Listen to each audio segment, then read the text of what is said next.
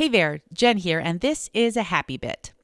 So, lately I have been working on my patience, or using the modern kind of popular term, being non reactive. So, how does this work for me? Well, in a family of eight, this can be nearly impossible, but I am proud to tell you that I have improved tons.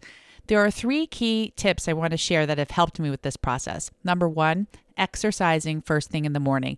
It gets my endorphins kind of pumping, makes me feel good, so I have less stress in my body to begin with. Exercise actually reduces the amount of cortisol in your body, so you totally want less stress hormones, right? Of course. Then, after the exercise, I love to meditate and go to that authentic, grounded, centered place where I know, hey, this is the real Jen. This is the kind, peaceful, happy Jen. And I can come back to this place anytime I want, simply through my breath, maybe closing my eyes. I get in touch with that. Then, when I go into the day, I can remember how I felt during meditation, and it makes all the difference.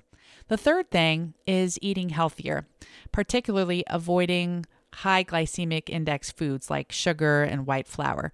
Those spike my blood sugar really high, and then it crashes as the insulin in my body is released. And of course, I feel lousy and want even more sugar, and it becomes this up and down yo yo all day.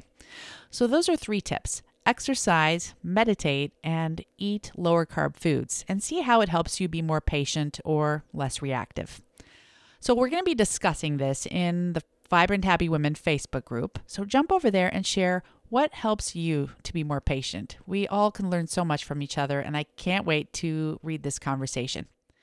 Also, I have a free guided meditation on my website. If you want to learn more about meditation, you can grab that at jenriday.com forward slash meditate. All right, everyone, make it a great week, and I'll see you in the Vibrant Happy Women Facebook group. Take care.